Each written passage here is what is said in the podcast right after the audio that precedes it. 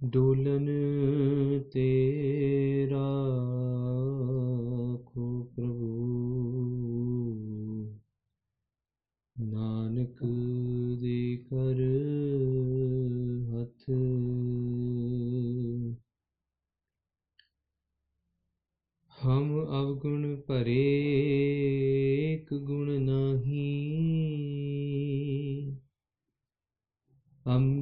ਅੰਮ੍ਰਿਤ ਛਾੜ ਬਿਖੈ ਬਿਖ ਖਾਈ। ਮਾਇਆ ਮੋਹ ਪਰਮ ਪੈ ਭੁਲੇ ਸੁਤ ਦਾਰਾ ਸਿਉ ਪ੍ਰੀਤ ਲਗਾਈ। ਇਕ ਉਤਮ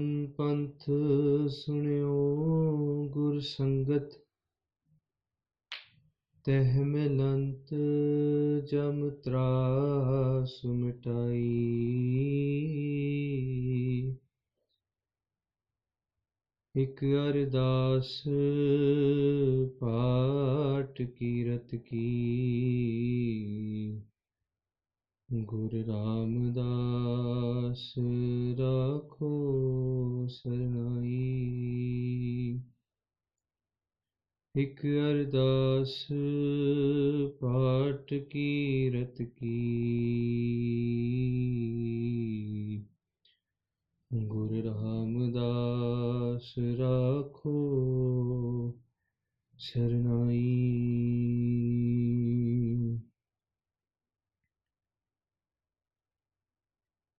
ਵਾਹਿਗੁਰੂ ਜੀ ਕਾ ਖਾਲਸਾ ਵਾਹਿਗੁਰੂ ਜੀ ਕੀ ਫਤਿਹ ਸੋ ਮਹਾਰਾਜ ਕਿਰਪਾ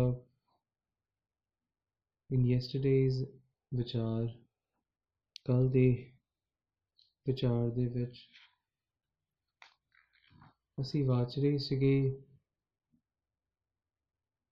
ਫਰੀਦ ਸਾਹਿਬ ਜੀ ਨੇ ਕੱਲ ਜ਼ਿਕਰ ਕੀਤਾ, ਸਾਨੂੰ ਬਖਸ਼ਿਸ਼ ਕਰਤੀ ਤੇ ਉਹਨਾਂ ਸਮਝਾਇਆ, ਕਹਿੰਦੇ, ਜੇ ਜਾਣਾ, ਲੜ ਛਜਣਾ ਪੀੜੀ ਪਾਈ ਗੰਢ ਤੈ ਜੀਵੜ ਮੈਂ ਨਾਹੀ ਕੋ, ਸਭ ਜਗ ਡਿਠਾ ਹੰਡ ਫਰੀਦ ਸਾਹਿਬ ਕਹਿੰਦੇ, ਜੇ ਮੈਂ ਜਾਣ ਲਿੱਤਾ ਕਿ ਜਿਹੜਾ ਪੱਲਾ ਹੈ, ਉਹ ਟੁੱਟ ਜਾਵੇਗਾ। ਜਿਹੜਾ ਪੱਲਾ ਮੈਂ ਉਸ ਪਿਆਰੇ ਦੇ ਨਾਲ ਪਾਇਆ ਹੈ ਜਿਹੜੀ ਪ੍ਰੀਤ ਮੈਂ ਪਿਆਰੇ ਨਾਲ ਪਾਈ ਹੈ, ਜੇ ਮੈਂ ਜਾਣ ਲਿੱਤਾ ਕਿ ਉਹ ਪੱਲਾ ਟੁੱਟ ਜਾਣਾ ਹੈ, ਤੇ ਮੈਂ ਕੋਸ਼ਿਸ਼ ਕਰਦਾ ਕਿ ਮੈਂ ਇੱਕ ਪੀੜੀ ਗੰਢ ਮੈਂ ਪਾ ਲੈਂਦਾ। ਭਾਵ, ਇੱਕ ਪੱਕੀ ਨੋਟ ਮੈਂ ਲਾ ਲੈਂਦਾ ਤਾਂ ਜੋ ਮੇਰਾ ਜਿਹੜਾ ਪ੍ਰੇਮ ਹੈ, ਮੇਰੀ ਜਿਹੜੀ ਪ੍ਰੀਤੀ ਹੈ, ਉਸ ਪਰਮਾਤਮਾ ਦੇ ਨਾਲ ਟੁੱਟਦੀ ਨਾ ਤੈ ਜੀਵੜ ਮੈਂ ਨਾਹੀ ਕੋ ਸਭ ਜਗ ਡਿਠਾ ਹੰਡ ਫਰੀਦ ਸਾਹਿਬ ਕਹਿੰਦੇ ਕਿ ਤੁਹਾਡੀ ਵਰਗਾ, ਤੇਰੀ ਵਰਗਾ ਮੈਂ ਸਾਰਾ ਸੰਸਾਰ ਲੱਭ ਕੇ ਦੇਖਿਆ, ਪਰ ਮੈਨੂੰ ਕੋਈ ਪਿਆਰਾ ਮਿਲਿਆ ਨਹੀਂ। ਸੋ ਇਨ ਯੈਸਟਰਡੇਜ਼ ਵਿਚਾਰ ਵੀ ਡਿਸਕਸਡ ਅਬਾਊਟ ਸੱਚੀ ਪ੍ਰੀਤ ਤੇ ਝੂਠੀ ਪ੍ਰੀਤ ਕੀ ਹੈ what is the true love to ਪ੍ਰੀਤ ਜਿਸ ਪ੍ਰੀਤ ਬਾਰੇ ਗੁਰੂ ਸਾਹਿਬਾਂ ਨੇ ਜ਼ਿਕਰ ਕੀਤਾ ਉਹਨਾਂ ਆਖਿਆ ਕਹਿੰਦੇ ਜੋ ਤਨ ਚੀਰੇ ਅੰਗ ਨਾ ਮੋਰੋ ਪਿੰਡ ਪਰੇ ਤੋ ਪ੍ਰੀਤ ਨਾ ਤੋਰੋ that even if your body dies, your love and Preet for ਪਰਮਾਤਮਾ never shatters. ਇਹ ਹੈ ਅਸਲ ਪ੍ਰੀਤ ਅਸੀਂ ਗੱਲ ਕੀਤੀ, we discuss about Mansoor and ਜੁਨੈਦ yesterday, ਕਿ ਕਿਸ ਤਰ੍ਹਾਂ ਉਸ ਮਨਸੂਰ ਨੂੰ, ਉਸ ਮਨਸੂਰ ਦੇ ਸਰੀਰ ਨੂੰ ਕੱਟ-ਕੱਟ ਕੇ ਉਹਨੂੰ ਸ਼ਹੀਦ ਕੀਤਾ ਗਿਆ। ਸਿਰਫ ਇਹ ਕਹਿਣ ਕਰਕੇ ਕਿ ਅਨਲ ਹਕ ਕਿ ਮੈਂ ਪਰਮਾਤਮਾ ਹਾਂ। ਤੇ ਉਹ ਵਿਚਾਰ ਅਸੀਂ ਵਾਚਿਆ ਭਾਈ ਫੇਰੂ ਵਾਲਾ। ਜਿੱਥੇ ਭਾਈ ਫੇਰੂ ਨੂੰ ਸਤਿਗੁਰੂ ਜੀ ਨੇ ਵਾਰ ਦਿੱਤੇ ਕਿ ਬਾਬਾ ਫੇਰੂ ਤੇਰੀ ਸੱਚੀ ਦਾੜੀ, ਬਾਬਾ ਫੇਰੂ ਤੇਰੀ ਸੇਵਾ ਗਾੜੀ, ਬਾਬਾ ਫੇਰੂ ਜਗ ਤੁਲਹਾ ਭਾਰੀ, ਬਾਬਾ ਫੇਰੂ ਤੇਰੀ ਕਰਨੀ ਸਾਰੀ। ਤੇ ਅਖੀਰੀ ਗੁਰੂ ਗੋਬਿੰਦ ਸਿੰਘ ਪਾਤਸ਼ਾਹ ਨੇ ਬਚਨ ਆਖੇ ਕਿ ਬਾਬਾ ਫੇਰੂ ਤੇਰੇ ਤੋਂ ਸਤਗੁਰ ਬਲਿਹਾਰੀ। ਤੇ ਇਦਾਂ ਦੀ ਪ੍ਰੀਤ ਕਿ ਉਹ ਗੁਰਸਿੱਖ ਉਸ ਪ੍ਰੀਤ ਦੀ ਪਰਮ ਅਵਸਥਾ ਤੱਕ ਪਹੁੰਚ ਜਾਂਦੇ ਨੇ ਕਿ ਜਿੱਥੇ ਗੁਰੂ ਤੇ ਪ੍ਰੇਮੀ ਤੇ ਪ੍ਰੀਤਮ ਦੇ ਵਿੱਚ ਕੋਈ ਭੇਦ ਨਹੀਂ ਹੁੰਦਾ।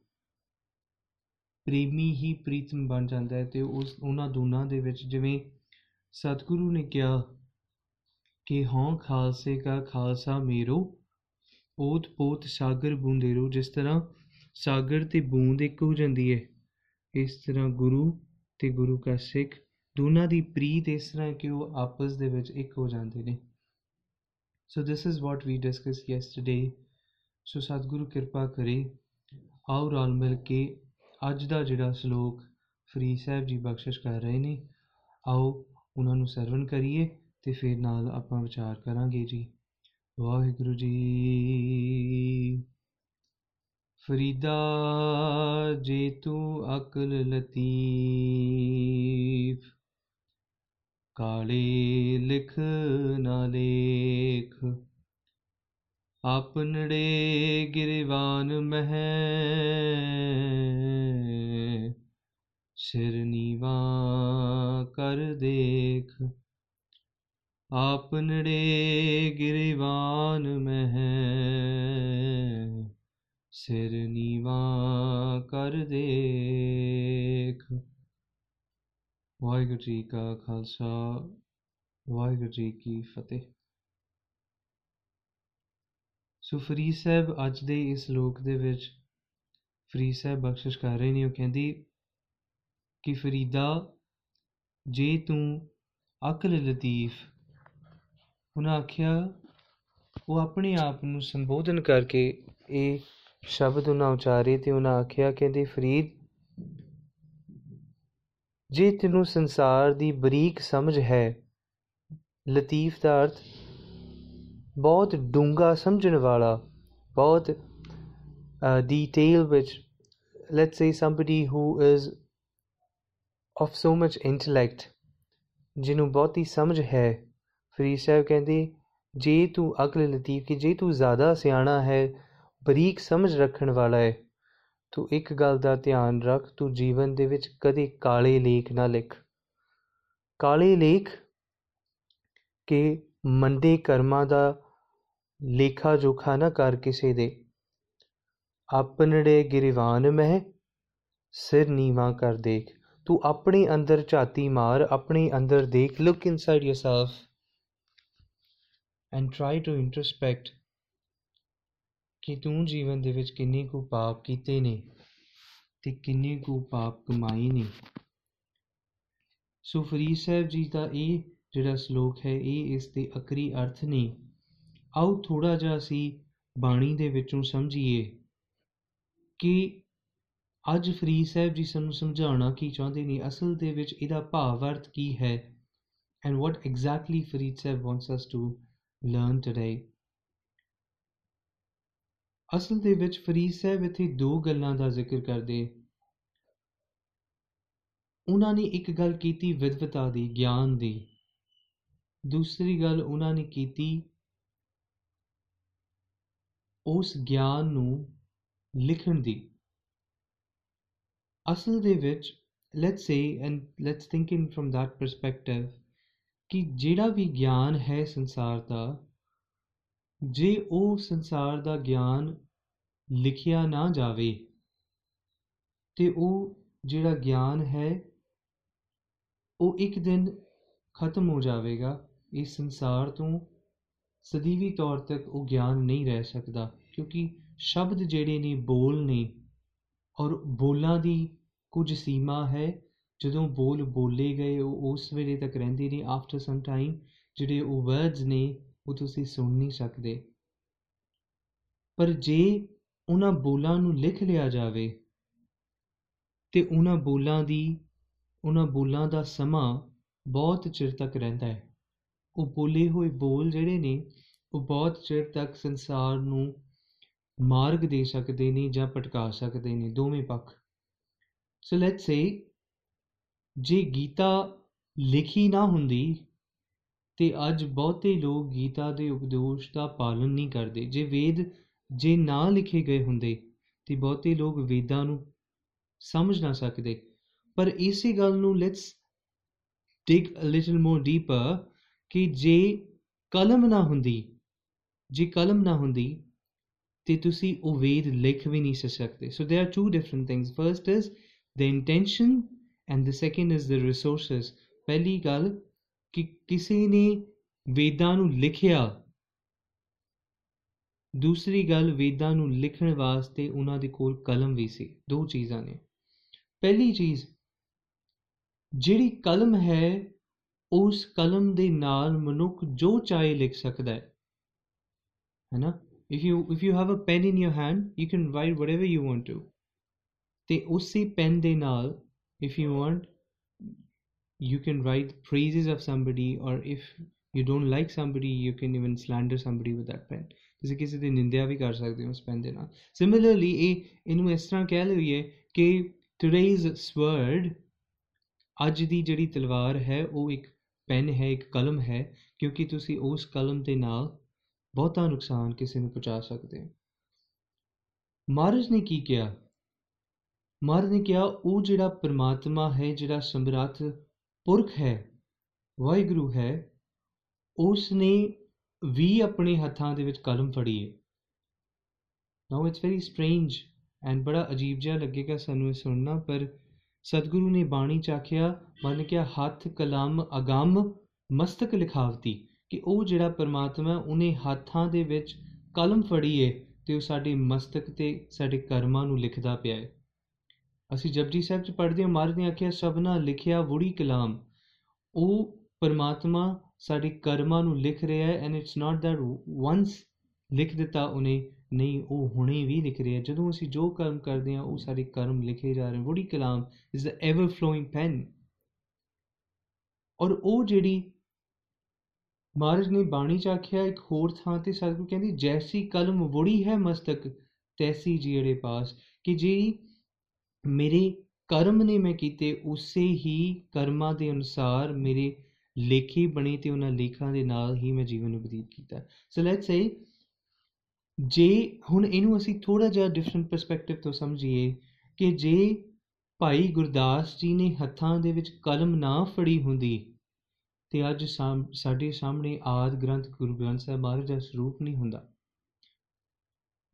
ਭਾਈ ਗੁਰਦਾਸ ਜੀ ਪਾਸੋਂ ਗੁਰੂ ਅਰਜਨ ਸਾਹਿਬ ਜੀ ਨੇ ਲਿਖਵਾਈ ਬੀੜ ਨਾ ਸੋ ਜੇ ਭਾਈ ਮਨੀ ਸਿੰਘ ਨੇ ਹੱਥਾਂ 'ਚ ਕਲਮ ਨਾ ਫੜੀ ਹੁੰਦੀ ਤੇ ਸਾਡੇ ਸਾਹਮਣੇ ਗੁਰੂ ਗ੍ਰੰਥ ਸਾਹਿਬ ਮਹਾਰਾਜ ਦਾ ਸਰੂਪ ਨਹੀਂ ਹੁੰਦਾ ਸੋ ਕਲਮ ਦੀ ਇਸ ਸੱਚ ਅ ਪਾਵਰ ਐਂਡ ਇਸ ਚੀਜ਼ ਨੂੰ ਵੀ ਸਮਝੋ ਜੇ ਕਲਮ ਨਾ ਹੁੰਦੀ ਤੇ ਸਾਡੇ ਹਿਰਦਿਆਂ 'ਚ ਸਿੱਖੀ ਵੀ ਹਲੇ ਨਹੀਂ ਹੋਣੀ ਸੀਗੀ So studies is, is such a big thing is a column, is a pen.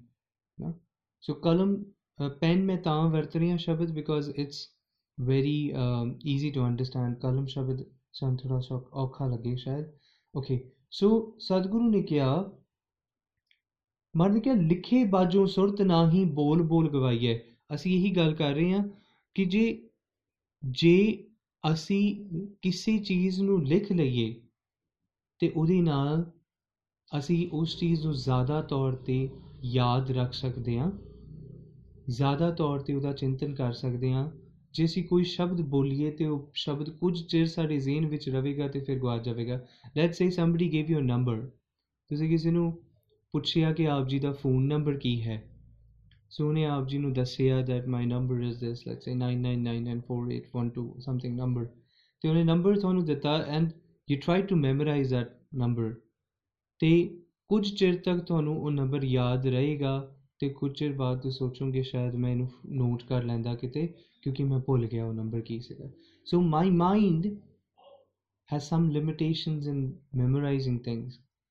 But ਜੇ ਤੁਸੀਂ ਉਸ ਚੀਜ਼ ਨੂੰ ਨੋਟ ਕਰ ਲਵੋਗੇ ਤੇ ਉਹ ਸਦੀਵੀ ਤੌਰ ਤੇ ਤੁਹਾਡੇ ਨਾਲ ਰਹੇਗੀ ਸਤਿਗੁਰੂ ਕਹਿੰਦੇ, ਲਿਖੇ ਬਾਜੋ ਸੁਰਤ ਨਹੀਂ ਕਿ ਲਿਖਣ ਤੋਂ ਬਿਨਾ ਸੁਰਤੀ ਦੇ ਵਿੱਚ ਤੁਹਾਡੀ ਕੌਨਸ਼ੀਅਸਨੈਸ ਦੇ ਵਿੱਚ ਉਹ ਚੀਜ਼ ਜਾ ਹੀ ਨਹੀਂ ਸਕਦੀ। ਬੋਲ ਬੋਲ ਗਵਾਈ ਹੈ ਕਿ ਬੋਲ ਬੋਲ ਕੇ ਤੁਹਾਡੇ ਜ਼ਰੂਰੀ ਨਹੀਂ ਕਿ ਉਹ ਗੱਲ ਤੁਹਾਡੇ ਹਿਰਦੇ ਜ਼ਿਹਨ ਵਿੱਚ ਵਸੇ, ਉਹ ਤੁਹਾਡੇ ਤੋਂ ਗੁਆਚੀ ਵੀ ਜਾ ਸਕਦੀ ਰਾਈਟ ਸੋ ਮਹਾਰਾਜ ਇੱਥੇ ਕਹਿੰਦੀ ਕਹਿੰਦੀ, ਹਾਂ it's very important to write it's very important to write but you need to know and learn that what you need to write. ਤੁਹਾਨੂੰ ਇਹ ਚੀਜ਼ ਪਤਾ ਹੋਣੀ ਚਾਹੀਦੀ ਹੈ, ਇੱਕ ਕਲਮ ਦੇ ਨਾਲ ਤੁਸੀਂ ਕਿਸੇ ਦੀ ਜ਼ਿੰਦਗੀ ਤਬਾਹ ਵੀ ਕਰ ਸਕਦੇ ਹੋ ਤੇ ਇੱਕ ਕਲਮ ਦੇ ਨਾਲ ਤੁਸੀਂ ਕਿਸੇ ਦੀ ਜ਼ਿੰਦਗੀ ਬਣਾ ਵੀ ਸਕਦੇ ਹੋ।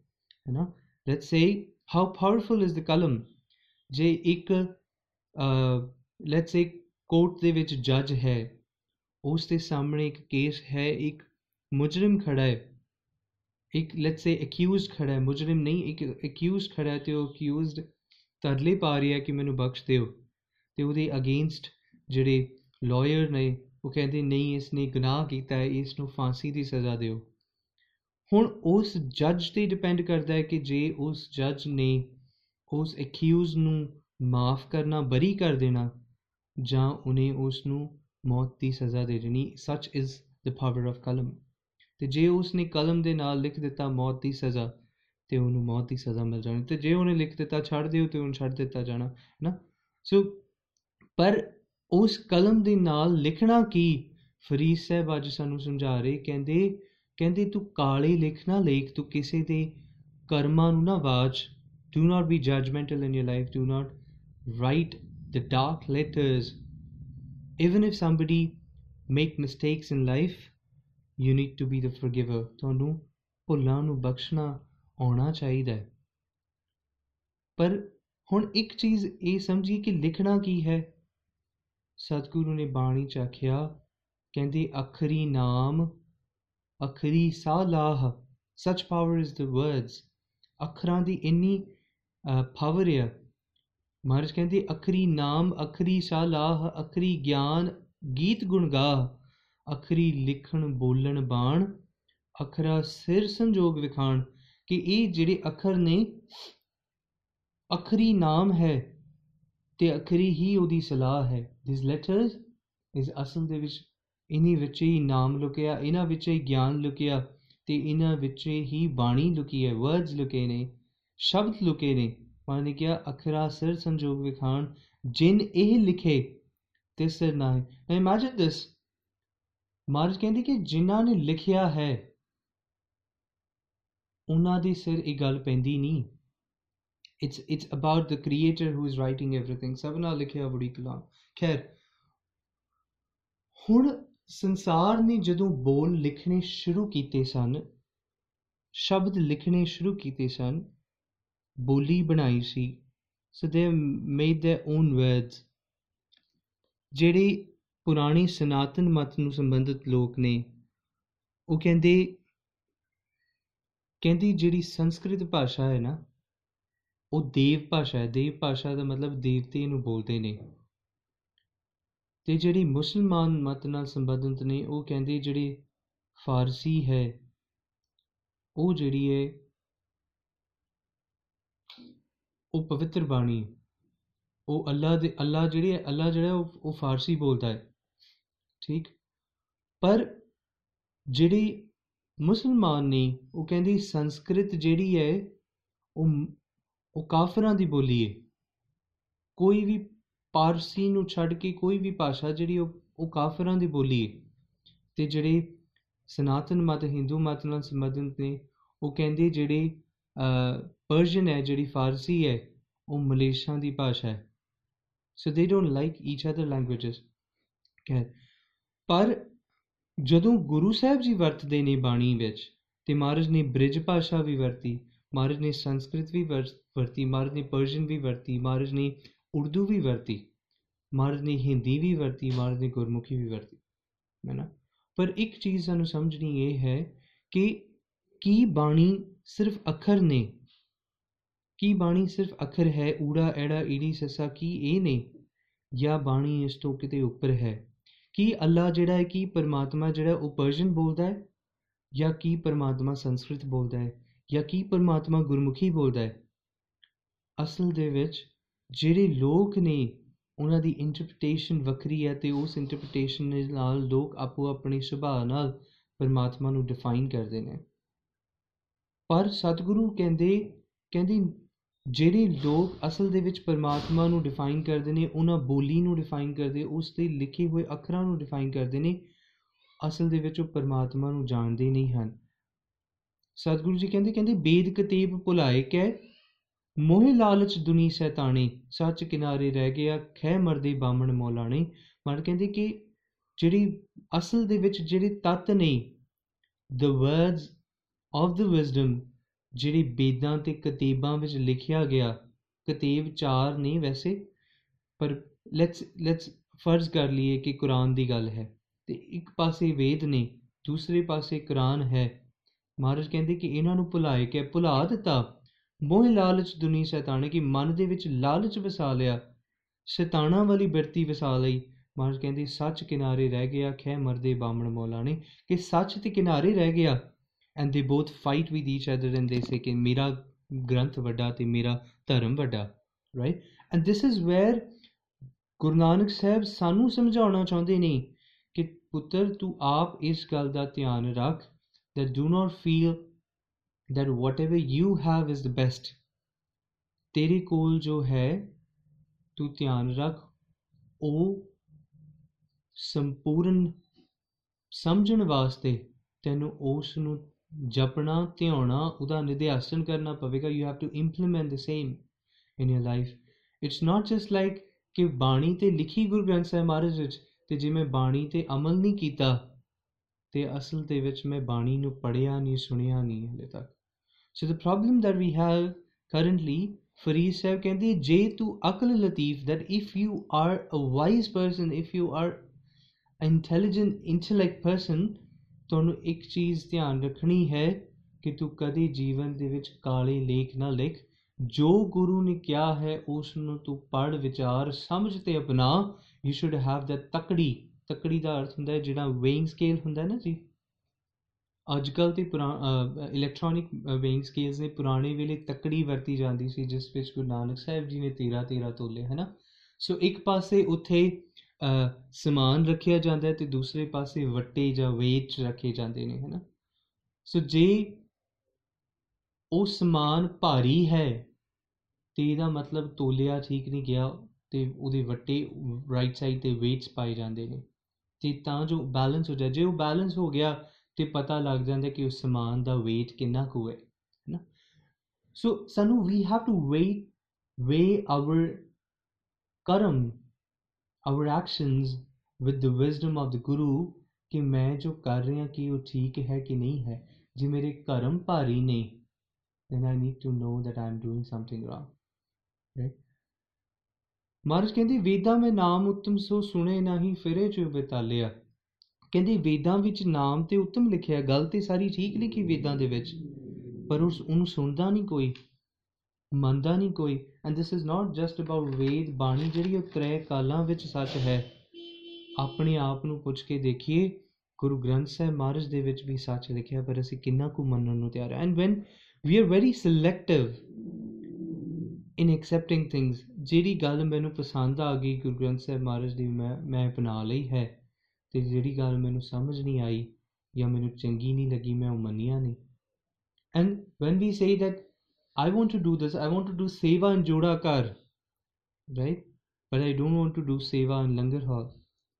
And this is where I am selective in terms of choosing the seva, in terms of choosing the hukum of the Guru, in terms of accepting the will and parna of the Guru.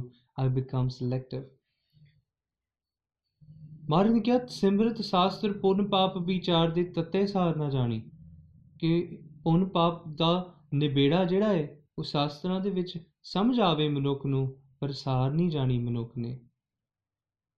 ਮਹਾਰਾਜ ਨੇ ਇੱਕ ਇੱਕ ਥਾਂ ਬਾਣੀ 'ਚ ਹੋਰ ਆਖਿਆ ਹੈ ਮਹਾਰਾਜ ਨੇ ਕਿਹਾ, ਸਿਮਰਿਤ ਬੇਦ ਪੁਰਾਣ ਪੁਕਾਰਨ ਪੋਥੀਆਂ ਨਾਮ ਬਿਨਾ ਸਭ ਕੂੜ ਗਾਲੀ ਹੋਛੀਆਂ ਕਿ ਨਾਮ ਤੋਂ ਬਿਨਾ ਸਭ ਕੁਝ ਝੂਠ, ਸਭ ਕੁਝ ਕੂੜ ਹੈ। ਐਂਡ ਥਿਸ ਇਜ਼ ਵਾਟ ਮਨੁੱਖ ਕੀ ਕਰਦਾ ਹੈ ਜੀ? ਮਨੁੱਖ ਜੇ ਕਿਸੇ ਦਾ ਕੋਈ ਮਾੜਾ ਕੰਮ ਸਾਹਮਣੇ ਆ ਗਿਆ ਨਾ, ਤੇ ਉਹਨੂੰ ਇਦਾਂ ਪ੍ਰਚਾਰਦਾ ਹੈ, ਦੇਖੋ ਜੀ, ਆਹ ਹੋ ਗਿਆ ਜੀ, ਦੇਖੋ ਜੀ, ਆਹ ਕਰ ਦਿੱਤਾ ਜੀ, ਦੇਖੋ ਜੀ, ਉਹ ਕਰ ਦਿੱਤਾ ਜੀ ਥਿਸ ਇਜ਼ ਵਾਟ ਇਹ ਮਾੜਾ ਕਰ ਦਿੱਤਾ ਉਹਨੇ ਉਹ ਕਰ ਦਿੱਤਾ। ਪਰ ਜੇ ਕਿਸੇ ਨੇ ਕੁਝ ਚੰਗਾ ਕੀਤਾ ਤੇ ਉਹਨੂੰ ਲੁਕਾ ਲੈਣਾ। ਫਰੀਦ ਸਾਹਿਬ ਅੱਜ ਸਾਨੂੰ ਸਮਝਾਉਂਦੇ ਕਿ ਤੂੰ ਕਿਸੇ ਦੇ ਕਾਲੇ ਲੇਖ ਨਾ ਲਿਖ, ਉਸ ਕਲਮ ਨੂੰ ਤੂੰ ਭਾਵੇਂ ਕਾਲੀ ਸਿਆਹੀ 'ਚ ਡੋਬੇਗਾ, ਪਰ ਉਸ ਕਾਲੀ ਸਿਆਹੀ ਦੇ ਨਾਲ ਤੂੰ ਕਿਸੇ ਦੇ ਕਾਲੇ ਲੇਖਾਂ ਨੂੰ ਨਾ ਲਿਖ। ਪਰ ਇਟਸ ਵੈਰੀ ਇੰਪੋਰਟੈਂਟ ਕਿ ਲਿਖਣਾ ਕੀ ਹੈ, ਕੀ ਲਿਖੀਏ? ਮਹਾਰਾਜ ਨੇ ਬਾਣੀ ਚ ਆਖਿਆ, ਕਹਿੰਦੇ, ਸਾਚਾ ਸਾਹਿਬ, ਸਾਚ ਨਾਏ ਪਾਖਿਆ ਭਾਉ, ਅਪਾਰ। ਕਿਉ? ਪ੍ਰੇਮ ਦੇ ਬੋਲ ਤੂੰ ਉਸ ਦੇ ਪ੍ਰੇਮ ਦੇ ਬੋਲ ਲਿਖ। ਕਿਉਂ? ਕਿਉਂਕਿ ਉਹ ਜਿਹੜੇ ਵਰਡਸ ਆਫ ਲਵ ਨੇ, ਉਹਨਾਂ ਪ੍ਰੇਮ ਦੇ ਬੋਲਾਂ ਦੇ ਨਾਲ ਉਹ ਪਿਆਰਾ ਜਿਹੜਾ ਹੈ, ਉਹਦੀ ਬਖਸ਼ਿਸ਼ ਤੈਨੂੰ ਮਿਲੇਗੀ। ਮੰਨ ਕੇ ਲਿਖ ਨਾਮ ਸਲਾਹ ਲਿਖ, ਕਿ ਤੂੰ ਕੰਮ ਕਰ, ਤੂੰ ਉਹਦੇ ਨਾਮ ਦੀ ਸਲਾਹਣਾ ਕਰਕੇ ਉਸ ਨੂੰ ਲਿਖ, ਜਾਲ ਮੋ ਘਸ, ਮਸ ਕਰ, ਮਤ ਕਾਗਦ ਕਰ ਸਾਰ। ਭਾਉ ਕਲਮ ਕਰ ਚਿਤ ਲਿਖਾਰੀ, ਗੁਰ ਪੁੱਛ ਲਿਖ ਵਿਚਾਰ। ਇਥੇ ਮਹਾਰਾਜ ਡਿਫਾਈਨ ਕਰਦੇ ਆ ਗੁਰੂ ਨਾਨਕ ਸਾਹਿਬ ਕਿ ਕੀ ਲਿਖਣਾ। ਮਹਾਰਾਜ ਕਹਿੰਦੇ, ਤੂੰ ਇੱਕ ਕੰਮ ਕਰ, ਜਾਲ ਮੋ ਆਪਣਾ ਮੋਹ ਜਿਹੜੀ ਆਪਣੀ ਅਟੈਚਮੈਂਟ ਹੈ ਨਾ, ਉਹਨੂੰ ਤੂੰ ਜਾਲ ਦੇ, ਜਲਾ ਦੇ। ਕਿਸ ਤਰ੍ਹਾਂ? ਜਿੱਦਾਂ ਪੁਰਾਣੇ ਵੇਲੇ ਹੁਣ ਤੇ you got ink pens you got ball pens ਪਰ ਪੁਰਾਣੇ ਵੇਲੇ ਇਸ ਤਰ੍ਹਾਂ ਨਹੀਂ ਸੀ ਹੁੰਦਾ ਜੀ। ਪੁਰਾਣੇ ਵੇਲੇ ਜਦੋਂ ਦੀਵੇ ਦੀ ਲੋ ਵਿੱਚ ਉਸ ਦੀਵੇ ਨੂੰ ਸਾਰੀ ਰਾਤ ਬਾਲਦੇ ਸੀ ਤੇ ਜਿਹੜਾ ਬਲਿਆ ਹੋਇਆ ਦੀਵਾ ਸੀ, ਉਸ ਦੇ ਉੱਪਰ ਇੱਕ ਦੀਵੇ ਨੂੰ ਪੁੱਠਾ ਕਰਕੇ ਲਗਾ ਦਿੰਦੇ ਸੀ ਤੇ ਉਸ ਦੀ ਲੋ ਨਾਲ ਜਿਹੜਾ ਕਾਲਕ ਉਸ ਉੱਪਰ ਵਾਲੇ ਦੀਵੇ ਤੇ ਚਿਪਕ ਜਾਂਦੀ ਸੀ, ਉਸ ਨੂੰ ਖੁਰਚ ਕੇ ਉਤਾਰ ਕਰਕੇ ਉਸ ਦੇ ਵਿੱਚੋਂ ਫਿਰ ਸਿਆਹੀ ਬਣਾਈ ਜਾਂਦੀ ਸੀ। ਮਹਾਰਾਜ ਇੱਥੇ ਉਦਾਹਰਨ ਦਿੰਦੇ ਕਹਿੰਦੇ, ਜਾਲ ਮੋਤੂ ਇੱਕ ਕੰਮ ਕਰ, ਤੂੰ ਉਸ ਦੀਵੇ ਦੇ ਰੂਪ ਦੇ ਵਿੱਚ ਆਪਣੇ ਅਟੈਚਮੈਂਟਸ ਨੂੰ ਸੰਸਾਰ ਦੀਆਂ ਅਟੈਚਮੈਂਟਸ ਨੂੰ ਜਲਾ ਦੇ। ਜਾਲ ਮੋ ਘਸ, ਮਸ ਕਰ, ਤੂੰ ਇੱਕ ਕੰਮ ਕਰ। ਆਪਣੇ ਪ੍ਰੇਮ ਦੇ ਨਾਲ ਭਾਉ ਕਲਮ। ਆਪਣੇ ਚਿੱਤ ਦੇ ਨਾਲ ਚਿੱਤ ਨੂੰ ਲਿਖਾਰੀ ਬਣਾ ਤੇ ਗੁਰ ਪੁੱਛ, ਲਿਖ ਵਿਚਾਰ। ਤੂੰ ਇੱਕ ਕੰਮ ਕਰ, ਆਪਣੀ ਮਤ ਦਾ ਕਾਗਜ਼ ਬਣਾ, ਮਤ ਕਾਗਜ਼ ਤੇ ਉਸ ਮਤ the wisdom of the guru this is what we were discussing ਕਿ ਉਹ ਜਿਹੜੀ ਗੁਰੂ ਦੀ ਵਿਜ਼ਡਮ ਹੈ ਨਾ, ਆਪਣੀ ਮਤ ਉੱਪਰ ਗੁਰੂ ਦਾ ਪ੍ਰੇਮ, ਉਸ ਦੇ ਨਾਲ, ਕਲਮ ਦੇ ਨਾਲ, ਤੂੰ ਆਪਣੀ ਚਿੱਤ ਨਾਲ ਆਪਣੀ ਮਤ ਤੇ ਗੁਰੂ ਦਾ ਪ੍ਰੇਮ ਲਿਖ ਦੇ।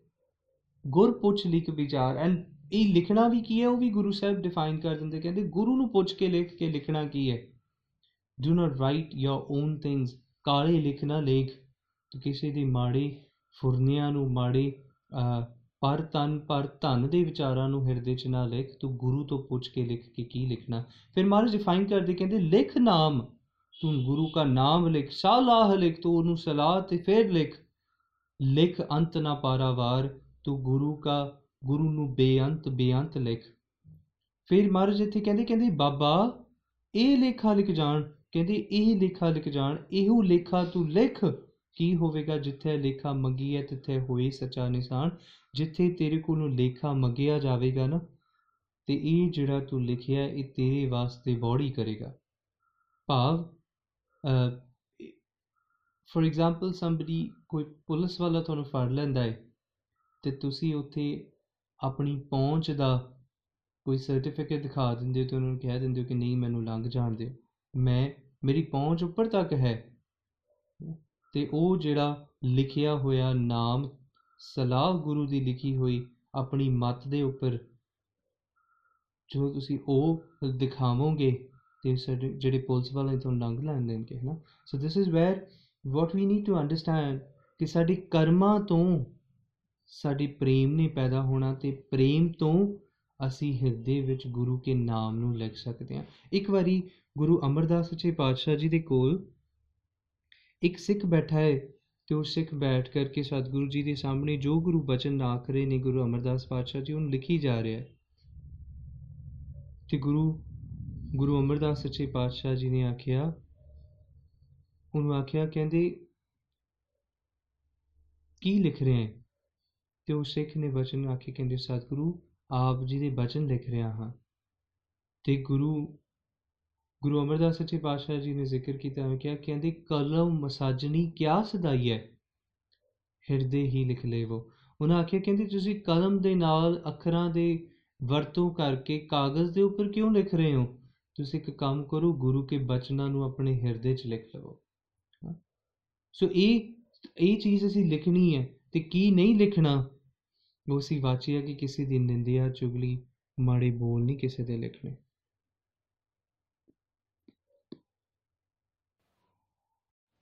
ਇੱਕ ਵਾਰੀ ਅ, ਭਗਤ ਨਾਮਦੇਵ ਨੂੰ ਉੱਥੋਂ ਦੇ ਰਾਜੇ ਨੇ ਸੁਲਤਾਨ ਨੇ ਉਹਨਾਂ ਆਖਿਆ ਕਹਿੰਦੇ ਕਿਸੇ ਨੇ ਸ਼ਿਕਾਇਤ ਕੀਤੀ ਕਿ ਭਗਤ ਨਾਮਦੇਵ ਜਿਹੜਾ ਹੈ ਉਹ ਰਾਮ ਨਾਮ ਜਪਦਾ ਹੈ ਤੇ ਤੁਸੀਂ ਜਿਹੜਾ ਹੈ ਕਿਹਾ ਕਿ ਰਾਮ ਦਾ ਨਾਮ ਜਪਣ ਵਾਲਾ ਜਿਹੜਾ ਹੈ ਉਹ ਕਾਫਰ ਹੈ ਤੇ ਭਗਤ ਨਾਮਦੇਵ ਨੂੰ ਤੁਸੀਂ ਬੰਧਕ ਬਣਾ ਲਓ। ਇਹ ਸ਼ਿਕਾਇਤ ਹੋਈ ਤੇ ਉਹ ਸੁਲਤਾਨ ਨੇ ਭਗਤ ਨਾਮਦੇਵ ਨੂੰ ਫੜ ਲਿਆ ਕੈਦ ਕਰਾ ਦਿੱਤਾ। ਤੇ ਕੈਦ ਕਰਾ ਕੇ ਭਗਤ ਨਾਮਦੇਵ ਨੂੰ ਕਿਹਾ ਕਿ ਤੁਸੀਂ ਇੱਕ ਕੰਮ ਕਰੋ।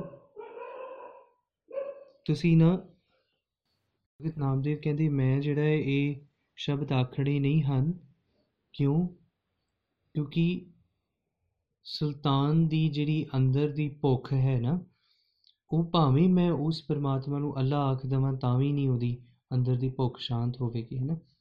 ਸੋ ਭਗਤ ਨਾਮਦੇਵ ਨੇ ਬਾਣੀ 'ਚ ਲਿਖਿਆ, ਉਹਨੂੰ ਕਹਿੰਦੇ, ਸੁਲਤਾਨ ਪੁੱਛੈ ਸੁਨਵੇ ਨਾਮਾ, ਦੇਖੋ RAM ਤੁਮਾਰੇ ਕਾਮਾ, ਨਾਮਾ ਸੁਲਤਾਨੇ ਬਾਦਲਾ, ਦੇਖੋ ਤੇਰਾ ਹਰ ਬੀਚਲਾ। ਉਹਨਾਂ ਆਖੇ ਕਹਿੰਦੇ, ਨਾਮਦੇਵ ਨੂੰ ਭਗਤ, ਨਾਮਦੇਵ ਨੂੰ ਸੁਲਤਾਨ ਨੇ ਬੰਨ ਲਿਆ, ਦੇਖੋ ਤੇਰਾ ਹਰ ਬੀਚਲਾ, ਕਿ ਤੇਰਾ ਬੀਚਲਾ ਜਿਹੜਾ ਤੇਰਾ ਬਿਠਲ ਪਰਮਾਤਮਾ ਹੈ ਉਸ ਨੂੰ ਮੈਂ ਦੇਖਾਂ। ਉਹਨਾਂ ਕਹਿੰਦੇ, ਉਹ ਸੁਲਤਾਨ ਨੇ ਇੱਕ ਗੱਲ ਆਖੀ, ਕਹਿੰਦੇ, ਤੇਰੇ ਸਾਹਮਣੇ ਗਊ ਹੈ ਤੁਸੀਂ ਉਸ ਗਊ ਨੂੰ ਜਿਉਂਦਾ ਕਰ ਦਿਓ, ਜੀਵਦੀਆਂ ਕਰ ਦਿਓ। ਜੇ ਤੁਸੀਂ ਗਊ ਨੂੰ ਨਹੀਂ ਜਿਉਂਦੀ ਕਰਦਾ, ਤਾਂ ਮੈਂ ਤੁਹਾਨੂੰ ਇਸ ਸੰਸਾਰ ਤੋਂ ਮਾਰ ਦਿਆਂਗਾ। ਉਹਨਾਂ ਆਖੀ ਕਹਿੰਦੇ, ਬਿਸਮਿਲ ਗਊ ਦੇ ਜਿਵਾਏ ਨਾਤਰ ਗਰਦਨ ਮਾਰ ਉਠਾਈ, ਨਹੀਂ ਤੇ ਮੈਂ ਤੁਹਾਡੀ ਗਰਦਨ ਲਾ ਦਿਆਂਗਾ। ਬਾਦਸ਼ਾਹ ਐਸੀ ਕਿਉਂ ਹੋਏ, ਬਿਸਮਿਲ ਕੀਆ ਨਾ ਜੀਵੇ ਕੋਈ? ਭਗਤ ਨਾਮਦੇਵ ਕਹਿੰਦੇ ਕਹਿੰਦੇ ਇਸ ਇਸ ਤਰ੍ਹਾਂ ਕਿਵੇਂ ਹੋ ਸਕਦਾ ਹੈ? ਜਿਹੜੀ ਗਾਂ ਬਿਸਮਿਲ ਕਰ ਗਈ, ਮੁੱਕ ਗਈ, ਉਹ ਕਿਹੜੀ ਕੋਈ ਦੇ ਜੀ ਸਕਦੀ ਹੈ? ਤੇ ਭਗਤ ਨਾਮਦੇਵ ਕਹਿੰਦੇ ਮੇਰਾ ਕੀਆ ਕਛੂ ਨਾ ਹੋਏ। ਕਹਿੰਦੇ ਮੈਂ ਇਸ ਗਾਂ ਨੂੰ ਜਿਉਂਦਾ ਨਹੀਂ ਕਰ ਸਕਦਾ ਕਿਉਂਕਿ ਮੇਰਾ ਕੀਆ ਕੁਝ ਨਹੀਂ ਹੁੰਦਾ। ਇਹ ਭਗਤ ਦੀ ਨਿਮਰਤਾ ਹੈ ਭਗਤ ਕਹਿੰਦਾ ਹੈ, ਕਹਿੰਦੇ ਮੇਰਾ ਕੀਆ ਕਿਛੂ ਨਾ ਹੋਏ। ਮੈਂ ਇਹ ਕੁਝ ਨਹੀਂ ਕਰ ਸਕਦਾ। ਕਰ ਹੈ RAM ਹੋਏ ਹੈ ਸੋ ਜੇ RAM ਕਰੇ ਉਹ ਮੇਰਾ ਪਰਮਾਤਮਾ ਕਰੇ ਤੇ ਸਭ ਕੁਝ ਹੋ ਸਕਦਾ ਹੈ। ਉਹ ਕਹਿੰਦੇ ਬਾਦਸ਼ਾਹ ਚੜਿਓ ਅਹੰਕਾਰ ਗੱਜ ਹਸਤੀ ਦੀਨੋ ਚਮਕਾਰ। ਕਹਿੰਦੇ ਸੁਲਤਾਨ ਨੂੰ ਬਾਦਸ਼ਾਹ ਨੂੰ ਹੰਕਾਰ ਆਇਆ ਕਿ ਮੈਨੂੰ ਕੌਣ ਕਿਸ ਤਰ੍ਹਾਂ ਇਦਾਂ ਮਨਾ ਕਰ ਸਕਦਾ ਹੈ। ਉਹ ਕਹਿੰਦੇ ਬਾਦਸ਼ਾਹ ਚੜਿਓ ਹੰਕਾਰ ਗੱਜ ਹਸਤੀ ਦੀਨੋ ਚਮਕਾਰ ਕਿ ਹਾਥੀ ਦੇ ਸਾਹਮਣੇ ਮੈਨੂੰ ਪਾ ਦਿੱਤਾ ਗਿਆ। ਤੇ ਕਿਸ ਤਰ੍ਹਾਂ ਭਗਤ ਨਾਮਦੇਵ ਜੀ ਦੀ ਰੱਖਿਆ ਪਰਮਾਤਮਾ ਨੇ ਕੀਤੀ ਤੇ ਅਖੀਰੀ ਤੌਰ ਤੇ ਅ, ਭਗਤ ਨਾਮਦੇਵ ਜੀ ਵਾਸਤੇ ਉਸ ਪਿਆਰੇ ਪਰਮਾਤਮਾ ਨੇ ਉਸ ਗਊ ਨੂੰ ਜਿਉਂਦਾ ਵੀ ਕੀਤਾ। ਖੈਰ ਉਹ ਬਾਣੀ 'ਚ ਹੈ ਆਪਣਾ ਉਹ ਵਿਸ਼ਾ ਨਹੀਂ ਹੈ। ਪਰ ਇਸੇ ਸ਼ਬਦ ਦੇ ਵਿੱਚ ਅ, ਭਗਤ ਨਾਮਦੇਵ ਜੀ ਕਹਿੰਦੇ ਕਹਿੰਦੇ ਰੁਦਨ ਕਰੇ ਨਾਮੇ ਕੀ ਮਾਏ ਛੋੜ RAM ਕੀ ਨਾ ਭਜੈ ਖੁਦਾਏ। ਕਹਿੰਦੀ ਭਗਤ ਨਾਮਦੇਵ ਦੀ ਮਾਂ ਰੋਂਦੀ ਏ। ਕਹਿੰਦੀ ਏ ਭਗਤ ਨਾਮਦੇਵ ਕਿ ਮੈਂ ਤੈਨੂੰ ਮੈਂ ਤੈਨੂੰ ਕੱਲੇ ਚ ਇਕਾਂਤ ਵਿੱਚ ਬੈਠਿਆਂ ਪਰਮਾਤਮਾ ਨੂੰ ਅੱਲਾ ਕਹਿੰਦਾ ਵੀ ਦੇਖਿਆ ਹੈ ਕਰੀਮ ਕਹਿੰਦਾ ਵੀ ਦੇਖਿਆ ਹੈ ਗਰੀਬ ਮਸਕੀਨ ਕਹਿੰਦਾ ਵੀ ਦੇਖਿਆ ਹੈ ਤੂੰ ਉਸ ਬਾਦਸ਼ਾਹ ਦੇ ਆਕੇ ਤੇ ਉਹਨੂੰ ਖੁਦਾ ਵੀ ਕਹਿ ਦੇ ਅੱਲਾ ਵੀ ਕਹਿ ਦੇ ਉਹਦੇ ਸਾਹਮਣੇ ਹੀ ਕਹਿ ਦੇ। ਭਗਤ ਨਾਮਦੇਵ ਕਹਿੰਦੇ ਕਹਿੰਦੇ ਨਹੀਂ, ਧੱਕੇ ਨਾਲ ਨਹੀਂ। ਨਾ ਇਹ ਜਿਹੜੀ ਭਗਤ ਦੇ ਅੰਦਰ ਦੀ ਦ੍ਰਿੜਤਾ ਹੈ ਨਾ ਕਿ ਕਾਲੇ ਲਿਖ ਨਾ ਲੇਖ ਕਿ ਮੈਂ ਗਲਤ ਕੰਮ ਜੀਵਨ 'ਚ ਕਰਨੇ ਹੀ ਨਹੀਂ, ਇਹ ਮੇਰੇ ਅਸੂਲਾਂ ਦੀ ਗੱਲ ਹੈ।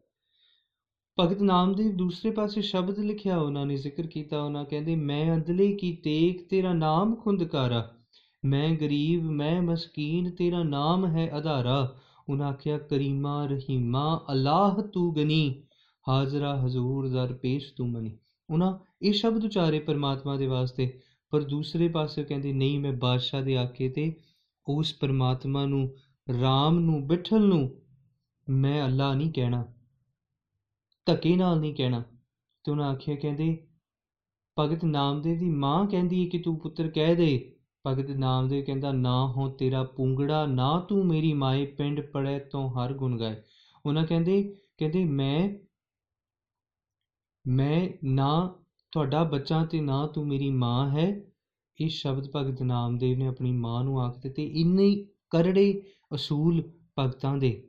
ਤੇ ਉੱਥੇ ਹੀ ਭਗਤ ਨਾਮਦੇਵ ਕਹਿੰਦੇ, ਪਿੰਡ ਪੜਿਆ ਕਿ ਜੇ ਮੇਰਾ ਸਰੀਰ ਵੀ ਚਲਿਆ ਜਾਵੇ, ਤਾਂ ਵੀ ਮੈਂ ਉਸ ਪਰਮਾਤਮਾ ਦੇ ਨਾਲ ਹਰੀ ਦੇ ਗੁਣਾਂ ਨੂੰ ਗਾਵਾਂ। This is what we discuss yesterday ਕਿ ਪ੍ਰੀਤ ਕਿਦਾਂ ਦੀ ਹੈ ਉਸ ਪ੍ਰੀਤ ਦੇ ਨਾਲ ਜਿਹੜਾ ਸਿੱਖ ਹੈ, ਉਹ ਕਦੇ ਆਪਣੇ ਪਰਮਾਤਮਾ ਨੂੰ ਛੱਡਦਾ ਨਹੀਂ ਹੈ, ਨਾ? So this is what we need to understand ਕਿ ਕਾਲੀ ਲਿਖਣਾ ਲੇਖ ਕਿ ਆਪਣੇ ਕਰਮਾਂ ਦੇ ਵਿੱਚ ਕੋਈ ਇਸ ਤਰ੍ਹਾਂ ਦਾ ਕੰਮ ਨਾ ਹੋਵੇ ਜਿਹਦਾ ਦੇ ਨਾਲ ਸਾਡੇ ਜੀਵਨ ਨੂੰ ਦਾਗ ਲੱਗੇ। ਪਰ ਇਟਸ ਵੈਰੀ ਇੰਪੋਰਟੈਂਟ ਮਨੁੱਖ ਕਰਦਾ ਕੀ ਹੈ? ਮਨੁੱਖ ਨਾ ਸਿਰਫ ਆਪਣੇ ਕਰਮਾਂ ਨੂੰ ਨਹੀਂ ਵਾਚਦਾ ਉਹ ਦੂਸਰਿਆਂ ਦੇ ਕਰਮਾਂ ਨੂੰ ਵਾਚ ਜ਼ਿਆਦਾ ਵਾਚਦਾ ਹੈ। ਮਨ ਮਨ ਨੇ ਕਿਹਾ, ਮਨ ਐਸਾ ਲੇਖਾ ਤੂੰ ਕੀ ਪੜਿਆ ਲੇਖਾ ਦੇਣਾ ਤੇਰੀ ਸਿਰ ਰਹਿਆ।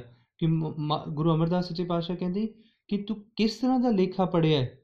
ਆਪਣਾ ਲੇਖਾ ਤੇ ਪੜਿਆ ਨਹੀਂ ਤੇ ਦੂਜਿਆਂ ਦਾ ਲੇਖਾ ਕਰਨ ਤੁਰਿਆ ਗੁਰੂ ਨਾਨਕ ਸਾਹਿਬ ਕਹਿੰਦੇ ਕਹਿੰਦੇ, ਦੱਦਾ ਦੇਉ ਦੋਸ਼ ਨਾ ਦੇਉ ਕਿਸੇ ਦੋਸ਼ ਕਰਮਾ ਆਪਣੇ ਆ।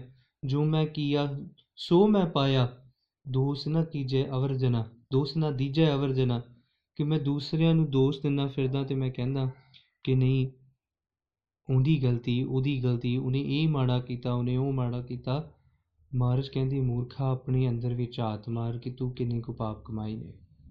ਐਂਡ ਇਟਸ ਵੈਰੀ ਇੰਪੋਰਟੈਂਟ ਪਿੰਡਾਂ ਦੇ ਵਿੱਚ ਨਾ ਅੱਜ ਵੀ ਜਾਂ ਵੈਸੇ ਵੀ ਘਰਾਂ ਦੇ ਵਿੱਚ ਜਿਹੜਾ ਕੋਈ ਛੋਟਾ ਬੱਚਾ ਹੋਵੇ ਜੇ ਚਲਦਿਆਂ ਚਲਦਿਆਂ ਉਹਨੂੰ ਕੋਈ ਸੱਟ ਲੱਗ ਜਾਏ, ਕੋਈ ਮੰਜੀ ਨਾਲ ਟਕਰਾ ਜਾਏ ਜਾਂ ਕਿਤੇ ਦਰਵਾਜ਼ੇ ਨਾਲ ਟਕਰਾ ਜਾਏ ਤੇ ਜਦੋਂ ਉਹਦੇ ਸਿਰ ਤੇ ਸੱਟ ਵੱਜਦੀ ਹੈ, ਬੱਚਾ ਰੋਣ ਲੱਗਦਾ ਹੈ ਤੇ ਮਾਂ ਉਸ ਬੱਚੇ ਨੂੰ ਇਹ ਸਮਝਾਉਣ ਵਾਸਤੇ ਕਿ ਤੂੰ ਠੀਕ ਤਰੀਕੇ ਨਾਲ ਨਹੀਂ ਤੁਰਿਆ, ਇਹ ਨਹੀਂ ਸਮਝਾਉਂਦੀ ਮਾਂ। ਮਾਂ ਉਸ ਦਰਵਾਜ਼ੇ ਨੂੰ ਕੁੱਟਣ ਲੱਗ ਜਾਂਦੀ ਕਿ ਤੂੰ ਮੇਰੇ ਬੱਚੇ ਨੂੰ ਕਿਉਂ ਮਾਰਿਆ? ਤੇ ਇਹ ਮਨੁੱਖ ਦੀ ਬਿਰਤੀ ਹੈ ਔਰ ਮਨੁੱਖ ਐਸੀ ਬਿਰਤੀ ਨਾਲ ਚੱਲਦਾ ਹੈ। ਮਨ ਕਹਿੰਦੇ, ਨੰਨੇ ਨਾ ਹੋ ਭੋਗ ਤਿਨ ਭੋਗੈ, ਨਾ ਡੀਠਾ ਨਾ ਸੰਭਲਿਆ, ਗਲੀ ਹੋ ਸੁਹਾਗਣ ਪੈਣੇ, ਕੰਤ ਨ ਕਬਹੂ ਮੈਂ ਬਲਿਆ। ਮਨ ਕਹਿੰਦੇ ਨੰਨੇ ਨਾ ਭੋਗ ਨੇ ਤੇ ਭੋਗੈ, ਕਿ ਤੂੰ ਉਸ ਪਰਮਾਤਮਾ ਦੇ ਦਿੱਤੇ ਹੋਏ ਭੋਗਾਂ ਨੂੰ ਤੇ ਨਿਤ ਭੋਗਦਾ ਹੈ। ਨਾ ਡੀਠਾ, ਨਾ ਸੰਭਲਿਆ, ਕਿ ਜਿਹੜਾ ਪਰਮਾਤਮਾ ਨਾ ਤੇਰੇ ਕਦੇ ਸਾਹਮਣੇ ਆਇਆ ਨਾ ਤੂੰ ਉਹਨੂੰ ਕਦੇ ਦੇਖਿਆ ਹੈ। ਪਰ ਫਿਰ ਵੀ ਤੂੰ ਉਹਦੀ ਵਡਿਆਈਆਂ ਨੂੰ, ਉਹਦੇ ਭੋਗਾਂ ਨੂੰ, ਉਹਦੇ ਰਸਾਂ ਨੂੰ ਭੋਗਦਾ ਹੈ। ਗਲੀ ਸੁਹਾਗਣ, ਗੱਲੀ ਹੋਂ ਸੁਹਾਗਣ ਭੈਣੇ, ਕੰਤ ਨਾ ਕਬਹੂ। ਮੈਂ ਤੇ ਸਾਰੀਆਂ ਗੱਲਾਂ ਨਾਲ ਗੱਲ ਕਰਦਾ ਮੈਂ ਤੇ ਸਿਰਫ ਗੱਲਾਂ ਚੰਗੀਆਂ ਕਰਦਾ, ਮੈਂ ਉਸ ਪਰਮਾਤਮਾ ਨੂੰ ਮਿਲਣ ਦੀ ਇੱਛਾ ਕਦੇ ਕਰਮਾਂ ਦੇ ਵਿੱਚੋਂ ਪ੍ਰਗਟਾਈ ਨਹੀਂ ਹੈ। ਮਰ ਨੇ ਅਸੀਂ ਬਾਣੀ 'ਚ ਕਈ ਥਾਵਾਂ ਤੇ ਲਿਖਿਆ, ਗੱਲੀ ਜੋਗ ਨਾ ਹੋਏ, ਕਿ ਗੱਲਾਂ ਕਰਨ ਦੇ ਨਾਲ ਕੇਵਲ ਪਰਮਾਤਮਾ ਮਿਲ ਨਹੀਂ ਜਾਣਾ।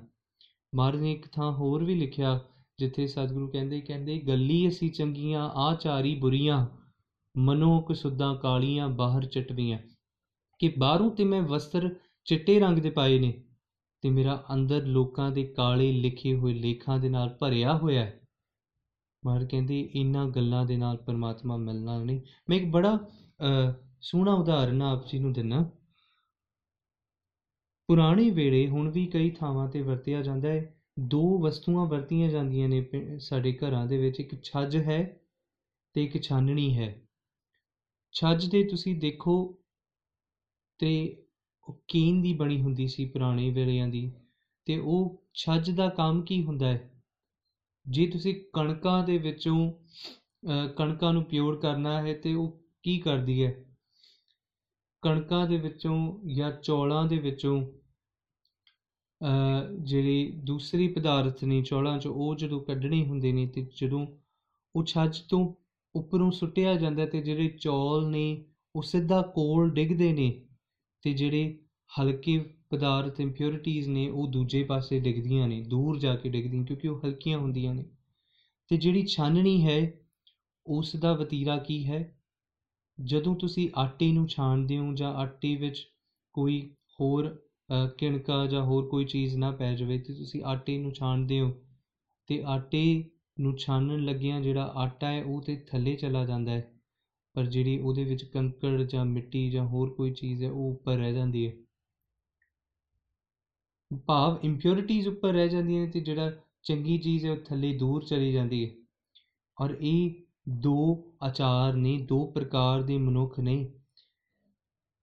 ਇੱਕ ਮਨੁੱਖ ਉਹ ਨੇ ਜਿਹੜੇ ਸੰਸਾਰ ਦਾ ਗੁਣ ਆਪਣੇ ਵਿੱਚ ਰੱਖ ਲੈਂਦੇ ਨੇ ਤੇ ਦੂਸਰੇ ਉਹ ਨੇ ਜਿਹੜੇ ਸਾਰਾ ਗੁਣ ਛੱਡ ਕੇ ਔਗਣਾਂ ਨੂੰ ਲੈ ਕੇ ਤੁਰੇ ਫਿਰਦੇ।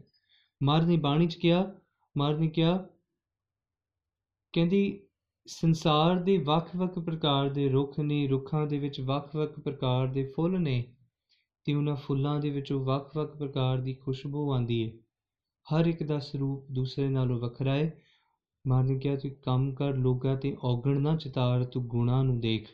ਔਗਣ ਛੋੜ, ਗੁਣਾ ਕੋ ਤਾਵੋ। ਗੁਣਾ ਨੂੰ ਫੜ, ਔਗਣਾ ਨੂੰ ਨਾ ਛੇੜ, ਔਗਣਾ ਤੇ ਪਰਦੇ ਪਾ। ਤੂੰ ਇੱਕ ਕੰਮ ਕਰ ਮਾਰ ਨੇ ਕਿਹਾ ਗੁਣਾ ਕਾ ਹੋਵੇ ਵਾਸਲਾ ਕੜ ਵਾਸ ਲਈ ਜੇ। ਜੇ ਗੁਣ ਹੋਵਨ ਸਾਜਣਾ, ਮਿਲ ਸਾਂਝ ਕਰੀ ਜੈ। ਸਾਂਝ ਕਰੀ ਜੈ, ਗੁਣੇ ਕੇਰੀ ਛੋੜ ਅਵਗੁਣ ਚਲੀਏ ਤੂੰ ਇੱਕ ਕੰਮ ਕਰ, ਤੂੰ ਅਵਗੁਣਾਂ ਨੂੰ ਛੱਡ ਕੇ ਗੁਣਾ ਦੀ ਸਾਂਝ ਪਾ। ਇੱਕ ਬੜਾ ਉਦਾ ਪਿਆਰਾ ਉਦਾਹਰਨ ਸਤਿਗੁਰੂ ਜੀ ਨੇ ਦਿੱਤਾ।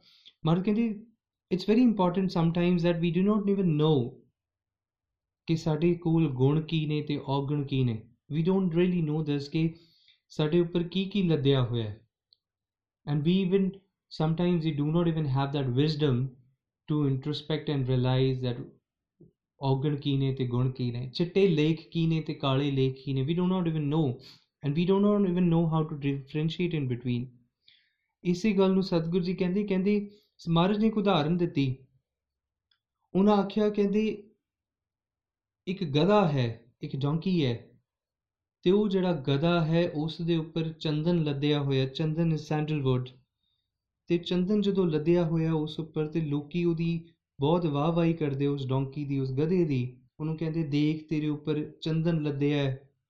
ਤੇਰਾ ਸਾਰਾ ਸਰੀਰ ਸੁਗੰਧੀ ਨਾਲ ਭਰ ਗਿਆ ਹੈ। ਇੰਨਾ ਅਮੋਲ ਚੰਦਨ ਹੈ, ਇੰਨਾ ਮਹਿੰਗਾ ਹੁੰਦਾ ਹੈ, ਤੇਰੇ ਤੇ ਭਾਗ ਖੁੱਲ ਗਏ। ਤੇ ਜਦੋਂ ਉਸ ਗਧੇ ਨੂੰ ਪੁੱਛਿਆ ਜਾਂਦਾ ਤੇ ਉਹ ਗਧਾ ਕਹਿੰਦਾ, ਮੈਨੂੰ ਕੀ ਪਤਾ ਚੰਦਨ ਕੀ ਮੈਨੂੰ ਕੀ ਪਤਾ ਰੋੜੀਆਂ? ਉਹਨਾਂ ਆਖਿਆ, ਜੋ ਮੈਂ ਚੱਕਿਆ ਮੇਰੇ ਵਾਸਤੇ ਤੇ ਚੰਦਨ ਦਾ ਵੀ ਭਾਰ ਹੈ ਤੇ ਰੋੜੀਆਂ ਦਾ ਵੀ, ਇੱਟਾਂ ਦਾ ਵੀ ਭਾਰ ਹੈ। ਭਾਰ ਤੇ ਭਾਰ ਹੈ। ਮਰ ਕਹਿੰਦੇ, ਪੱਡੀਆ, ਕਵਨ ਕੁਮਤ ਤੁਮ ਲਾਗੀ? ਬੂਢੇ ਗੋ ਪਰਿਵਾਰ, ਸਕਲ ਸਿਉ ਨਾਮ RAM ਨਾ ਜਪੋ ਅਪਾਗੇ? ਉਹਨਾਂ ਆਖਿਆ ਵੇਦ ਪੁਰਾਨ ਪੜੇ ਕਾ ਕਿਆ ਗੁਣ? ਖਰ ਚੰਦਨ ਜਸ ਭਾਰਾ RAM ਨਾਮ ਕੀ ਗਤ ਨਹੀਂ ਜਾਣੀ ਕੈਸੇ ਉਤਰਸ ਪਾਰਾ। ਕਹਿੰਦੀ ਵੇਦ ਪੁਰਾਨ ਪੜੇ ਕਾ ਕਿਆ ਗੁਣ? ਕੀ ਗੁਣ ਜਿੱਦਾਂ ਤੂੰ, ਜੇ ਤੂੰ ਉਸ ਗੁਣਾ ਨੂੰ ਕਮਾਇਆ ਹੀ ਨਹੀਂ, ਜੋ ਵੇਦਾਂ ਦੇ ਵਿੱਚ, ਗ੍ਰੰਥਾਂ ਦੇ ਵਿੱਚ, ਗੁਰੂ ਗ੍ਰੰਥ ਸਾਹਿਬ ਮਹਾਰਾਜ ਦੀ ਵਿਦਵਤਾ ਤੇ ਪਿਆਰ ਸਤਿਗੁਰਾਂ ਨੇ ਸਾਨੂੰ ਦਿੱਤਾ, ਬਖਸ਼ਿਸ਼ ਦਿੱਤੀ ਵਿਜ਼ਡਮ ਦਿੱਤੀ।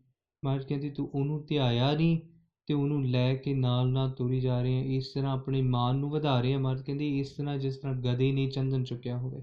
ਰਾਮ ਨਾਮ ਕੀ ਗਤ ਨਹੀਂ ਜਾਣੀ ਕੈਸੇ ਉਤਰਸ ਪਾਰਾ ਤੂੰ ਉਸ ਪਰਮਾਤਮਾ ਦੀ ਨਾਮ ਦੀ ਵਡਿਆਈ ਨੂੰ ਨਹੀਂ ਜਾਣਿਆ ਤੇ ਤੇਰਾ ਪਾਰ ਤਾਰਾ ਕਿਵੇਂ ਹੋਵੇ? ਮਹਾਰਾਜ ਕਹਿੰਦੇ, ਸੱਸੈ ਸੰਜਮ ਗਇਓ ਮੂੜੇ, ਏਕ ਦਾਨ ਤਪ ਖਾਏ ਲਿਆ, ਸਾਈ ਪੁੱਤਰੀ ਜਜਮਾਨ ਕੀ ਸਾ ਤੇਰੀ ਇਤ ਪਾਨ ਖਾਪੈ ਤੇਰਾ ਜਨਮ ਗਿਆ। ਸੋ ਇੱਕ ਬਿਕੋਜ਼ ਸਾਡੇ ਕੋਲ ਸਮਾਂ ਥੋੜਾ ਜਿਹਾ ਘੱਟ ਹੈ, ਤੇ ਮੈਂ ਆਪ ਜੀ ਨੂੰ ਇੱਕ ਛੋਟੀ ਜੀ ਉਦਾਹਰਨ ਹੋਰ ਦੇਣੀ ਹੈ, ਤੇ ਫਿਰ we will go are for questions ਜੀ।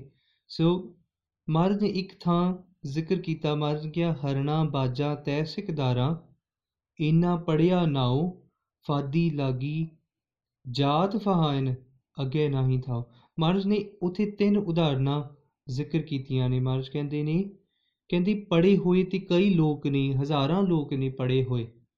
ਲਿਖਣ ਵਾਲੇ ਚੰਗੇ ਵਿਦਵਾਨ ਸੱਜਣ ਬਹੁਤ ਨੇ, ਪਰ ਉਹ ਪੜਿਆ ਹੋਇਆ ਤੈਨੂੰ ਜੀਵਨ ਦੇ ਵਿੱਚ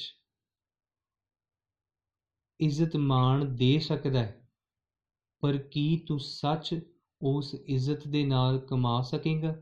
ਕੀ ਤੂੰ ਪਰਮਾਤਮਾ ਦਾ ਆਨੰਦ ਪਾ ਸਕੇਗਾ? ਕਿ ਤੂੰ ਉਸ ਪਰਮਾਤਮਾ ਦੀ ਦਰਗਾਹ 'ਚ ਪ੍ਰਵਾਨ ਹੋ ਸਕੇਗਾ, ਇਹ ਇੱਕ ਸਵਾਲ ਹੈ। ਮਹਾਰਾਜ ਨੇ ਤਿੰਨ ਉਦਾਹਰਨਾਂ ਲਈਆਂ। ਉਹਨਾਂ ਨੇ ਕਿਹਾ, ਕਹਿੰਦੇ, ਹਰਣਾ, ਬਾਜਾ ਤੈ ਸਿਕਦਾਰਾ। ਕਹਿੰਦੇ ਹਰਨ ਹਿਰਨ ਡੀਅਰ ਬਾਜ, ਫਾਲਕਨ ਤੇ ਸਿਕਦਾਰ ਜਿਹੜੇ ਚੌਧਰੀ ਨੇ। ਉਹਨਾਂ ਕਹਿੰਦੇ, ਇੰਨਾ ਪੜਿਆ ਨਾਉ, ਇਹਨਾਂ ਨੇ ਬਹੁਤ ਨਾਉ ਪੜਿਆ ਬਹੁਤ ਵਿਦਵਾਨ ਆਖੇ ਜਾਂਦੇ ਨੇ। ਕਿਸ ਤਰ੍ਹਾਂ? ਉਹਨਾਂ ਆਖਿਆ, ਕਹਿੰਦੇ, ਸ਼ਿਕਾਰੀ ਹੈ। ਤੇ ਸ਼ਿਕਾਰੀ ਜਿਹੜਾ ਹੈ ਉਹ ਹਿਰਨ ਨੂੰ ਸਮਝਾਉਂਦਾ ਹੈ ਕਿ ਤੂੰ ਜਾ ਜੰਗਲ ਵਿੱਚ ਤੇ ਜੰਗਲ ਵਿੱਚ ਜਾ ਕੇ ਜਿਹੜੇ ਤੇਰੇ ਨਾਲ ਦੇ ਹੋਰ ਹਿਰਨ ਨੇ ਚੰਗੇ, ਤੂੰ ਉਹਨਾਂ ਨੂੰ ਪਿੱਛੇ ਲਾ ਕਰਕੇ ਮੇਰੇ ਕੋਲ ਲੈ ਆ। ਮੇਰੇ ਕੋਲ ਲੈ ਆ। ਤੇ ਜਿਹੜਾ ਹਿਰਨ ਹੈ ਉਹ ਇਸ ਵਿਦਵਤਾ ਨੂੰ ਪੜ ਲੈਂਦਾ ਹੈ, ਗਿਆਨ ਨੂੰ ਪੜ ਲੈਂਦਾ ਹੈ ਤੇ ਉਸ ਸ਼ਿਕਾਰੀ ਦੇ ਝਾਂਸੇ ਵਿੱਚ ਆ ਕੇ ਉਸ ਹੋਰਨਾਂ ਹਿਰਨਾਂ ਨੂੰ ਲੈ ਆਉਂਦਾ ਨਾਲ। ਜਿਹੜਾ ਹਿਰਨ ਪੜਿਆ ਸੀ, ਉਹ ਤੇ ਸ਼ਿਕਾਰੀ ਦੇ ਘਰ ਵਿੱਚ ਚਲਿਆ ਜਾਂਦਾ ਹੈ ਤੇ ਜਿਹੜੇ ਬਾਕੀ ਦੇ ਹਿਰਨ ਨਾਲ ਪਿੱਛੇ ਪਿੱਛੇ ਆਏ, ਉਹਨਾਂ ਨੂੰ ਸ਼ਿਕਾਰੀ ਫੜ ਕੇ ਮਾਰ ਦਿੰਦਾ ਹੈ। ਦੂਸਰੇ ਪਾਸੇ ਬਾਜ ਨੇ, ਸ਼ਿਕਾਰੀ ਉਸ ਬਾਜ ਨੂੰ ਮਾਸ ਪਾਉਂਦਾ ਹੈ ਤੇ ਉਹ ਹੌਲੀ ਹੌਲੀ ਉਹਨੂੰ ਥੋੜਾ ਥੋੜਾ ਮਾਸ ਪਾ ਕਰਕੇ, ਖਿਆ ਕਰਕੇ ਉਹਨੂੰ ਸਿਖਾਉਂਦਾ ਹੈ। ਚੰਗੀ ਵਸਤ ਉਹਨੂੰ ਦਿੰਦਾ ਹੈ। ਤੇ ਉਸ ਬਾਜ ਨੂੰ ਇਹ ਸਮਝਾਉਂਦਾ ਹੈ ਕਿ ਮੈਂ ਜਿਹੜਾ ਹੈ, ਉਹ ਨੇੜੇ ਨੇੜੇ ਦੇ ਛੋਟੇ ਛੋਟੇ ਜਾਨਵਰ ਮਾਰ ਸਕਦਾ, ਪਰ ਤੂੰ ਬਾਜ ਹੈ, ਤੂੰ ਆਕਾਸ਼ਾਂ 'ਚ ਉਡਾਰੀ ਮਾਰ ਸਕਦਾ ਹੈ, ਤੂੰ ਦੂਰ ਜਾ ਸਕਦਾ ਹੈ ਤੇ ਤੂੰ ਕੰਮ ਕਰ ਆਪਣੇ ਵਰਗਿਆਂ ਨੂੰ, ਜਿਹੜੇ ਤੇਰੇ ਵਰਗੇ ਆਕਾਸ਼ਾਂ 'ਚ ਉੱਡਦੇ ਨੇ ਉਹਨਾਂ ਨੂੰ ਫੜ ਫੜ ਕੇ ਤੂੰ ਮੇਰੇ ਕੋਲ ਲਿਆ ਲਿਆ ਕੇ ਇੱਥੇ ਸੁੱਟੀ ਚੱਲ। ਤੇ ਉਹ ਬਾਜ ਇਦਾਂ ਕਰਦਾ ਹੈ, ਤੇ ਜਿਹੜਾ ਚੌਧਰੀ ਹੈ ਨਾ, ਜਿਹੜਾ ਵਿਦਵਾਨ ਹੈ, ਅਮੀਰ ਹੈ ਉਹ ਕੀ ਕਰਦਾ ਹੈ? ਉਹ ਲੋਕਾਂ ਦੇ ਜਿਹੜੇ ਹੋਰ ਚੌਧਰੀ ਨੇ, ਉਹ ਕਹਿੰਦਾ ਇਹ ਮੇਰੇ ਤੋਂ ਵੱਡਾ ਕਿਵੇਂ ਹੋ ਜਾਵੇ? ਇਹ ਮੇਰੇ ਤੋਂ ਅਮੀਰ ਕਿਵੇਂ ਹੋ ਜਾਵੇ? ਤੇ ਉਹ ਕੀ ਕਰਦਾ ਹੈ? ਉਹ ਲੋਕਾਂ ਦਾ ਜਿਹੜਾ ਵਿਦਵਤਾ ਨਾਲ ਉਹ ਲੋਕਾਂ ਦਾ ਘਾਣ ਕਰਨ ਜਾਂਦਾ ਹੈ, ਲੋਕਾਂ ਨੂੰ ਨੁਕਸਾਨ ਪਹੁੰਚਾਉਂਦਾ ਹੈ। ਇਹੀ ਗੱਲ ਹੈ। ਸਤਿਗੁਰੂ ਕਹਿੰਦੇ ਪੜਿਆ ਤਾਂ ਬਹੁਤ ਲੋਕ ਹੈ, ਪਰ ਇਸ ਪੜੇ ਹੋਏ ਦੇ ਨਾਲ ਮਨੁੱਖ ਕਾਲੇ ਲੇਖ ਲਿਖਦਾ ਹੈ।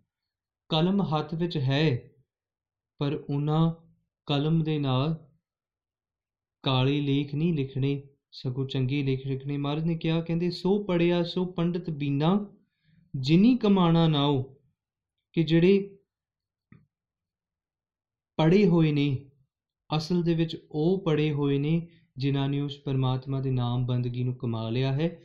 ਜੇ ਨਾਮ ਬੰਦਗੀ ਨੂੰ ਕਮਾਇਆ ਨਾ, ਤੇ ਹਾਲੇ ਤੱਕ ਉਹਨਾਂ ਨੇ ਜੀਵਨ ਦੇ ਵਿੱਚ ਕੁਝ ਪੜਿਆ ਨਹੀਂ ਹੈ। They not intellect they are just pseudo intellects ਖੈਰ, ਸੋ ਇੱਕ ਅਸੀਂ ਆਪ ਜੀ ਨੂੰ ਇੱਕ ਬੇਨਤੀ ਕੀਤੀ ਸੀਗੀ ਕਿ ਹਰ ਰੋਜ਼ ਆਪ ਜੀ ਨੂੰ ਇੱਕ ਵਿਸ਼ੇ ਦੇ ਨਾਲ ਸੰਬੰਧਿਤ ਸਾਖੀ ਆਪਾਂ ਜ਼ਰੂਰ ਸਰਵਨ ਕਰਾਂਗੇ।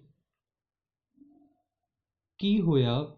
ਇੱਕ ਵਾਰੀ ਗੁਰੂ ਗੋਬਿੰਦ ਸਿੰਘ ਮਹਾਰਾਜ ਜੀ ਦੇ ਕੋਲ ਇੱਕ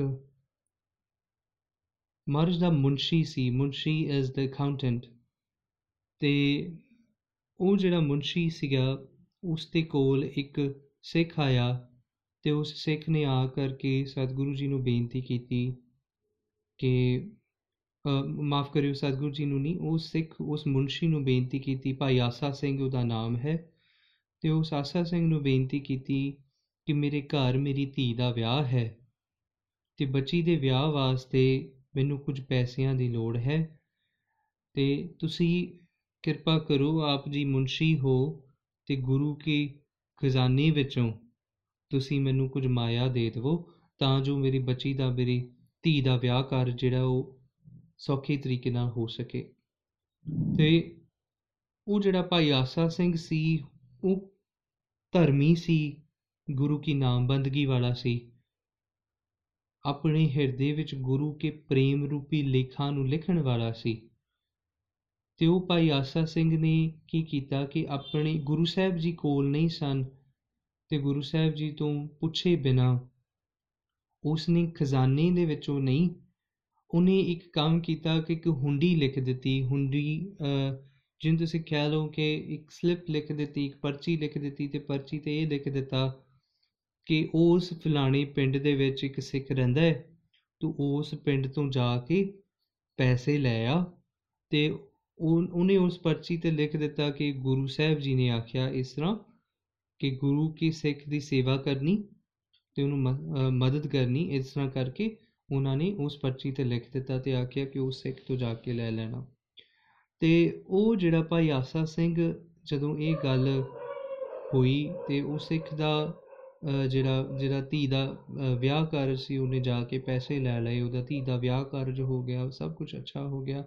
ਕੁਝ ਮਹੀਨਿਆਂ ਬਾਅਦ ਉਸ ਜਿਹੜਾ ਸਿੱਖ ਸੀ, ਜਿਹਨੇ ਪੈਸੇ ਦਿੱਤੇ ਸੀ, ਉਹ ਗੁਰੂ ਕੇ ਦਰਬਾਰੇ ਆਇਆ ਤੇ ਗੁਰੂ ਕੇ ਦਰਬਾਰੇ ਆ ਕੇ ਉਹਨਾਂ ਨੇ ਗੁਰੂ ਮਹਾਰਾਜ ਜੀ ਨੂੰ ਬੇਨਤੀ ਕੀਤੀ, ਕਹਿੰਦੇ, ਸਤਿਗੁਰੂ ਜੀ ਆ ਜਿਹੜੀ ਪਰਚੀ ਹੈ, ਤੁਸੀਂ ਜਿਵੇਂ ਜਿਵੇਂ ਆਖਿਆ ਸੀ, ਹੁਕਮ ਕੀਤਾ ਸੀ, ਮੈਂ ਉਸ ਸਿੱਖ ਨੂੰ 5000 ਰੁਪਈਆ ਅ ਸੌਰੀ ਮਾਫ ਕਰਿਓ 500 ਰੁਪਈਆ ਮੈਂ ਉਸ ਸਿੱਖ ਨੂੰ ਦੇਣਾ ਕੀਤਾ ਸੀਗਾ ਤੇ ਇਹ ਇਸ ਤਰ੍ਹਾਂ ਮੈਂ ਆਪ ਜੀ ਦੇ ਹੁਕਮ ਦੀ ਪਾਲਣਾ ਕੀਤੀ ਤੇ ਗੁਰੂ ਸਾਹਿਬ ਜੀ ਨੇ ਅ, ਆਖਿਆ ਕਹਿੰਦੇ ਅਸੀਂ ਤੇ ਇਸ ਤਰ੍ਹਾਂ ਦੀ ਕੋਈ ਪਰਚੀ ਨਹੀਂ ਲਿਖੀ। ਤੇ ਉਹਨਾਂ ਆਖਿਆ ਕਹਿੰਦੇ ਇਸ ਤਰ੍ਹਾਂ ਉਹ ਜਿਹੜੀ ਪਰਚੀ ਸੀ ਉਹਦੇ ਥੱਲੇ ਭਾਈ ਆਸਾ ਸਿੰਘ ਦਾ ਆਪਣੇ ਸਿਗਨੇਚਰਸ ਕੀਤੇ ਸੀ ਆਪਣਾ ਨਿਸ਼ਾਨੀ ਲਾਈ ਸੀ ਨਾਮ ਲਿਖਿਆ ਸੀ। ਤੇ ਜਦੋਂ ਅ, ਸਤਿਗੁਰੂ ਜੀ ਨੇ ਅ, ਕਿਹਾ ਕਹਿੰਦੇ ਭਾਈ ਆਸਾ ਸਿੰਘ ਨੂੰ ਬੁਲਾਓ। ਤੇ ਜਿਹੜੇ ਸਿੱਖ ਬੁਲਾਣ ਗਏ ਉਹਨਾਂ ਨੇ ਦੱਸ ਦਿੱਤਾ ਕਿ ਬਈ ਇਸ ਤਰ੍ਹਾਂ ਗੱਲ ਹੋਈ ਤੇ ਭਾਈ ਆਸਾ ਸਿੰਘ ਜਿਹੜਾ ਸੀ ਉਹ ਸਤਿਗੁਰੂ ਜੀ ਦੇ ਸਾਹਮਣੇ ਨਹੀਂ ਆਇਆ ਤੇ ਚਲਿਆ ਗਿਆ। ਉੱਥੋਂ ਕਿ ਪਤਾ ਨਹੀਂ ਸਤਿਗੁਰੂ ਜੀ ਡੰਡ ਲਾਉਣ ਜਾਂ ਸਤਿਗੁਰੂ ਜੀ ਕੀ ਕਹਿਣਗੇ ਮੈਨੂੰ ਨਹੀਂ ਪਤਾ। ਤੇ ਜਦੋਂ ਇਹ ਗੱਲ ਉਸ ਸਿੱਖ ਨੇ ਅ, ਡਰ ਮਾਰੇ ਉਹ ਚਲਿਆ ਗਿਆ। ਤੇ ਕੁਝ ਸਮਾਂ ਅ, ਬਾਅਦ ਉਸ ਸਿੱਖ ਨੇ ਇੱਕ ਚਿੱਠੀ ਲਿਖੀ ਸਤਿਗੁਰੂ ਜੀ ਨੂੰ।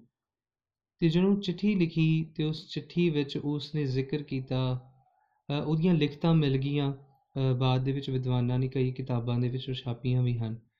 ਤੇ ਉੱਥੇ ਉਹਨਾਂ ਜ਼ਿਕਰ ਕੀਤਾ, ਉਹ ਲਿਖਤ ਜਿਹੜੀ ਚਿੱਠੀ ਉਹਨੇ ਗੁਰੂ ਸਾਹਿਬ ਜੀ ਨੂੰ ਲਿਖੀ ਸੀ, ਉਹ ਚਿੱਠੀ ਦੇ ਵਿੱਚ ਉਹਨੇ ਲਿਖਿਆ ਸੀ, ਕਹਿੰਦੇ, ਮੁਖ ਕਾਲਾ, ਮੇਰੋ ਕਰਤ ਕਰੀ ਨ ਪਰਉਪਕਾਰ ਤਾਂ ਕੋ ਫਿਰ ਮੈਂ ਕਰੂ ਪਲਟਾ ਲੋ ਦਰਬਾਰ। ਉਹਨਾਂ ਆਖਿਆ, ਕਹਿੰਦੇ, ਮੇਰਾ ਮੂੰਹ ਕਾਲਾ ਕਰ ਦਿਓ, ਕਿਉਂ? ਉਹਨੇ ਆ ਕਰਕੇ ਜਦੋਂ ਬਾਅਦ ਦੇ ਵਿੱਚ ਇਹ ਚਿੱਠੀ ਮਿਲੀ ਤੇ ਸਤਿਗੁਰੂ ਜੀ ਨੇ ਉਹਨੂੰ ਬੁਲਾਇਆ ਤੇ ਆ ਕਰਕੇ ਉਹਨੇ ਬੇਨਤੀ ਕੀਤੀ ਸਤਿਗੁਰੂ ਜੀ ਨੂੰ, ਕਹਿੰਦੀ, ਸਤਿਗੁਰੂ ਜੀ ਕਿਰਪਾ ਕਰਕੇ ਬਖਸ਼ ਦਿਓ। ਅੱਗੇ ਤੋਂ ਇਹ ਗਲਤੀ ਨਹੀਂ ਕਰਦਾ। ਅੱਗੇ ਤੋਂ ਇਸ ਤਰ੍ਹਾਂ ਨਹੀਂ ਕਰਦਾ। ਪਰ ਗੁਰੂ ਸਾਹਿਬ ਜੀ ਨੇ ਕਿਹਾ ਕਹਿੰਦੀ ਤੁਸੀਂ ਚਲੇ ਕਿਉਂ ਗਏ? ਅਸੀਂ ਤੇ ਅਸਲ ਦੇ ਵਿੱਚ ਕਲਮਾਂ ਹੀ ਤੁਹਾਡੇ ਵਰਗਿਆਂ ਦੇ ਹੱਥ ਵਿੱਚ ਫੜਾਉਣੀਆਂ ਨੇ ਜਿਹੜਾ ਧਰਮ ਨਾਲ ਗੁਰੂ ਕੇ ਸਿੱਖਾਂ ਦੀ ਸੇਵਾ ਕਰਨੀ ਜਾਣਦੇ ਹੋਣ। ਜਿਹੜੇ ਕਲਮ ਨਾਲ ਤੇ ਧਰਮ ਦੋਨਾਂ ਨੂੰ ਇੱਕ ਕਰਕੇ ਗੁਰੂ ਕੇ ਸਿੱਖਾਂ ਨੂੰ ਅ, ਗੁਰੂ ਕੇ ਸਿੱਖਾਂ ਦੀ ਸੇਵਾ ਕਰਨੀ ਜਾਣਦੇ ਹੋਣ। ਔਰ ਇਹੀ ਗੱਲ ਅ, ਅਸਲ ਦੇ ਵਿੱਚ ਸਾਡੇ ਹਿਰਦੇ 'ਚੋਂ ਸਮਝਣ ਵਾਲੀ ਹੈ ਕਿ ਸਤਿਗੁਰੂ ਜੀ ਨੇ ਸਾਨੂੰ ਪਾਵਰ ਦਿੱਤੀ ਹੈ the power of words, the power of pen, the power of wisdom and intellect. ਉਸ ਦੇ ਨਾਲ ਅਸੀਂ ਕੀ ਧਰਮ ਨੂੰ ਕਮਾ ਰਹੇ ਹਾਂ ਜਾਂ ਆਪਣੇ ਹਿਰਦੇ ਦੇ ਵਿੱਚ ਕਾਲੇ ਲੇਖ ਲਿਖ ਕੇ ਸਤਿਗੁਰੂ ਜੀ ਤੋਂ ਦੂਰ ਹੋ ਰਹੇ ਹਾਂ। ਇਮੇਜਿਨ ਦਿਸ ਕਿ ਇੱਕ ਚੂਹਾ ਜਿਹੜਾ ਹੈ ਨਾ ਚੂਹਾ, ਉਹ ਵੀ ਸਾਰੀ ਰਾਤ ਬੈਠ ਕੇ ਕਾਗਜ਼ ਨੂੰ ਕੁਤਰਦਾ ਰਹਿੰਦਾ ਹੈ। ਪਰ ਉਸਨੇ ਕੁਝ ਜੀਵਨ ਚ ਪਾਇਆ ਨਹੀਂ ਹੈ। ਇਟਸ ਜਸਟ ਯੂਜ਼ਲੈਸ ਇਸੇ ਤਰੀਕੇ ਨਾਲ ਸਤਿਗੁਰੂ ਕਹਿੰਦੇ ਕਹਿੰਦੇ ਉਹ ਜਿਹੜੇ ਕਾਲੇ ਲੇਖ ਤੂੰ ਲਿਖ ਰਿਹਾ ਇਹਨੂੰ ਕਰਨ ਦੇ ਨਾਲ ਤੂੰ ਜੀਵਨ 'ਚ ਕੁਝ ਪਾਏਗਾ ਨਹੀਂ। ਸਗੋਂ ਆਪਣੀ ਬੋਝੇ ਨੂੰ ਵਧਾਏਗਾ ਸੀ। ਪਿਛਲੇ ਸਮੇਂ ਜ਼ਿਕਰ ਕੀਤਾ ਸੀ ਨਾ ਫਰੀਦ ਸਾਹਿਬ ਨੇ ਕਿਹਾ, ਕਹਿੰਦੇ ਉਹ ਜਿਹੜਾ ਰਸਤਾ ਹੈ ਨਾ, ਉਹ ਇੱਕ ਸੰਕਰੀ ਰਸਤਾ ਹੈ, ਜਿਸ ਤੋਂ ਬਾਅਦ ਇਸ ਜੀਵ ਨੇ ਜਾਣਾ, ਉਸ ਪੁੱਲ ਦੇ ਉੱਪਰੋਂ ਦੀ ਲੰਘਣਾ ਹੈ। ਤੇ ਉਸ ਪੁੱਲ ਤੋਂ ਜਿਹੜਾ ਹੇਠਾਂ ਡਿੱਗਿਆ ਉਹ ਦੋਜਕ ਦੀ ਅੱਗ ਵਿੱਚ ਜਾਵੇਗਾ ਤੇ ਜਿਹੜਾ ਅ, ਅੱਗੇ ਚੱਲ ਗਿਆ ਉਹ ਉਸ ਪਰਮਾਤਮਾ ਦੀ ਦਰਗਾਹੀ ਪ੍ਰਵਾਨ ਹੋਵੇਗਾ। ਇਹ ਇਸਲਾਮ ਮਤ ਦੀ ਉਦਾਹਰਣ ਉਹਨਾਂ ਨੇ ਦਿੱਤੀ ਪਰ ਖੈਰ ਸਮਝਣ ਵਾਸਤੇ ਕਿ ਜਿਹੜੇ ਕਰਮ ਨੇ ਸਾਡੇ ਇਹਨਾਂ ਕਰਮਾਂ ਨੂੰ ਵਾਚਣਾ ਜ਼ਰੂਰੀ ਹੈ। ਤੇ ਦੂਸਰੇ ਪਾਸੇ ਫਰੀਦ ਸਾਹਿਬ ਜੀ ਨੇ ਜ਼ਿਕਰ ਕੀਤਾ ਕਹਿੰਦੇ ਆਪਨੜੇ ਗਿਰਵਾਨ ਮੈਂ ਸਿਰ ਨੀਵਾ ਕਰ ਦੇਖ ਅਸਲ ਦੇ ਵਿੱਚ ਮਨੁੱਖ ਦੂਜਿਆਂ ਦੇ ਸਿਰ ਤੇ ਜ਼ਰੂਰ ਨਿਵਾਉਣਾ ਚਾਹੁੰਦਾ ਹੈ ਕਿ ਦੂਜਾ ਮੇਰੇ ਸਾਹਮਣੇ ਝੁਕ ਜਾਵੇ ਦੂਸਰਾ ਮੇਰੇ ਸਾਹਮਣੇ ਅ, ਨੀਵਾਂ ਹੋਵੇ। ਪਰ ਅ- ਕਦੇ ਆਪਣਾ ਸਿਰ ਨੀਵਾਂ ਕਰਕੇ ਦੂਜਿਆਂ ਦੇ ਸਾਹਮਣੇ ਜਾਂ ਆਪਣੇ ਸਾਹਮਣੇ ਆਪਣੇ ਅੰਦਰ ਝਾਕ ਕੇ ਦੇਖਦਾ ਨਹੀਂ ਕਿ ਜੀਵਨ ਦੇ ਵਿੱਚ ਕਿੰਨੀ ਕੁ ਪਾਪ ਕਮਾਏ ਹਨ। ਸੋ ਸਤਿਗੁਰੂ ਕਿਰਪਾ ਕਰੇ with this we'll wind up this ਵਿਚਾਰ ਜੀ। ਧੰਨਵਾਦ। Thank you so much all for joining